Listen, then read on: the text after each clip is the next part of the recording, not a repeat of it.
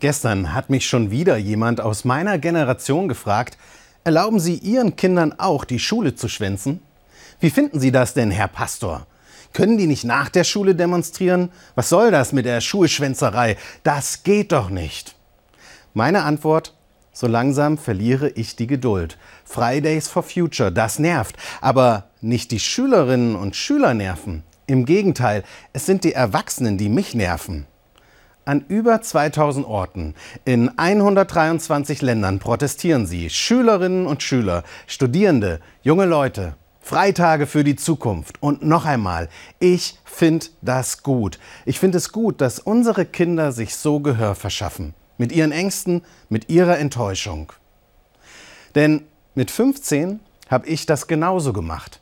89, da bin ich als Teenager in Eisenach auch auf die Straße. Damals fanden uns auch viele naiv. Mit unseren Kerzen, mit unserem Gebet für den Frieden, jeden Montag, für unsere Zukunft. Erst in die Kirche und dann auf die Straße, gegen die Politik der DDR. Und das Ganze ohne zu fragen, ja, darf ich das denn? Mich ärgert es, wie arrogant viele Erwachsene heute mit den Schülerinnen und Schülern umgehen.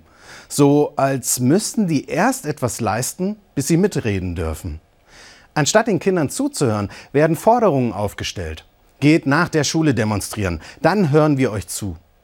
Lernt erst einmal etwas Anständiges. Ihr versteht eh nicht die Zusammenhänge. Wenn ihr irgendwann Experten seid, dann dürft ihr mitreden, aber jetzt überlasst es bitte den Profis. Waren wir damals wirklich klüger? 89? Hatten meine Freunde und ich als 15-Jährige all die komplizierten Zusammenhänge besser verstanden? Damals in der DDR orientierten sich viele in der Kirche an einer anderen Einstellung.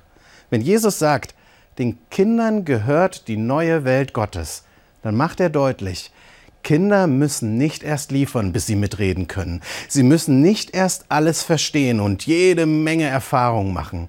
Sie haben ein Recht, schon heute ernst genommen zu werden.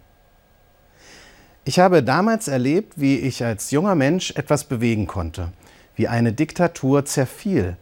Natürlich weiß ich, dass ich nur einen winzigen kleinen Teil dazu beigetragen habe, bestimmt nicht der Rede wert, aber ich fand in unseren Kirchen damals Orte, an denen ich ernst genommen wurde. Als junger Mensch, als Schüler, als Kind. Kirchen öffneten ihre Räume, auch für uns, die Jungen.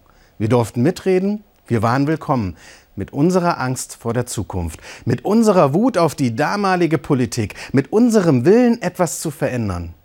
Jetzt, wo ich der Ältere und der Pastor bin und die anderen die Jungen, da sage ich, Fridays for Future, macht weiter, für uns alle.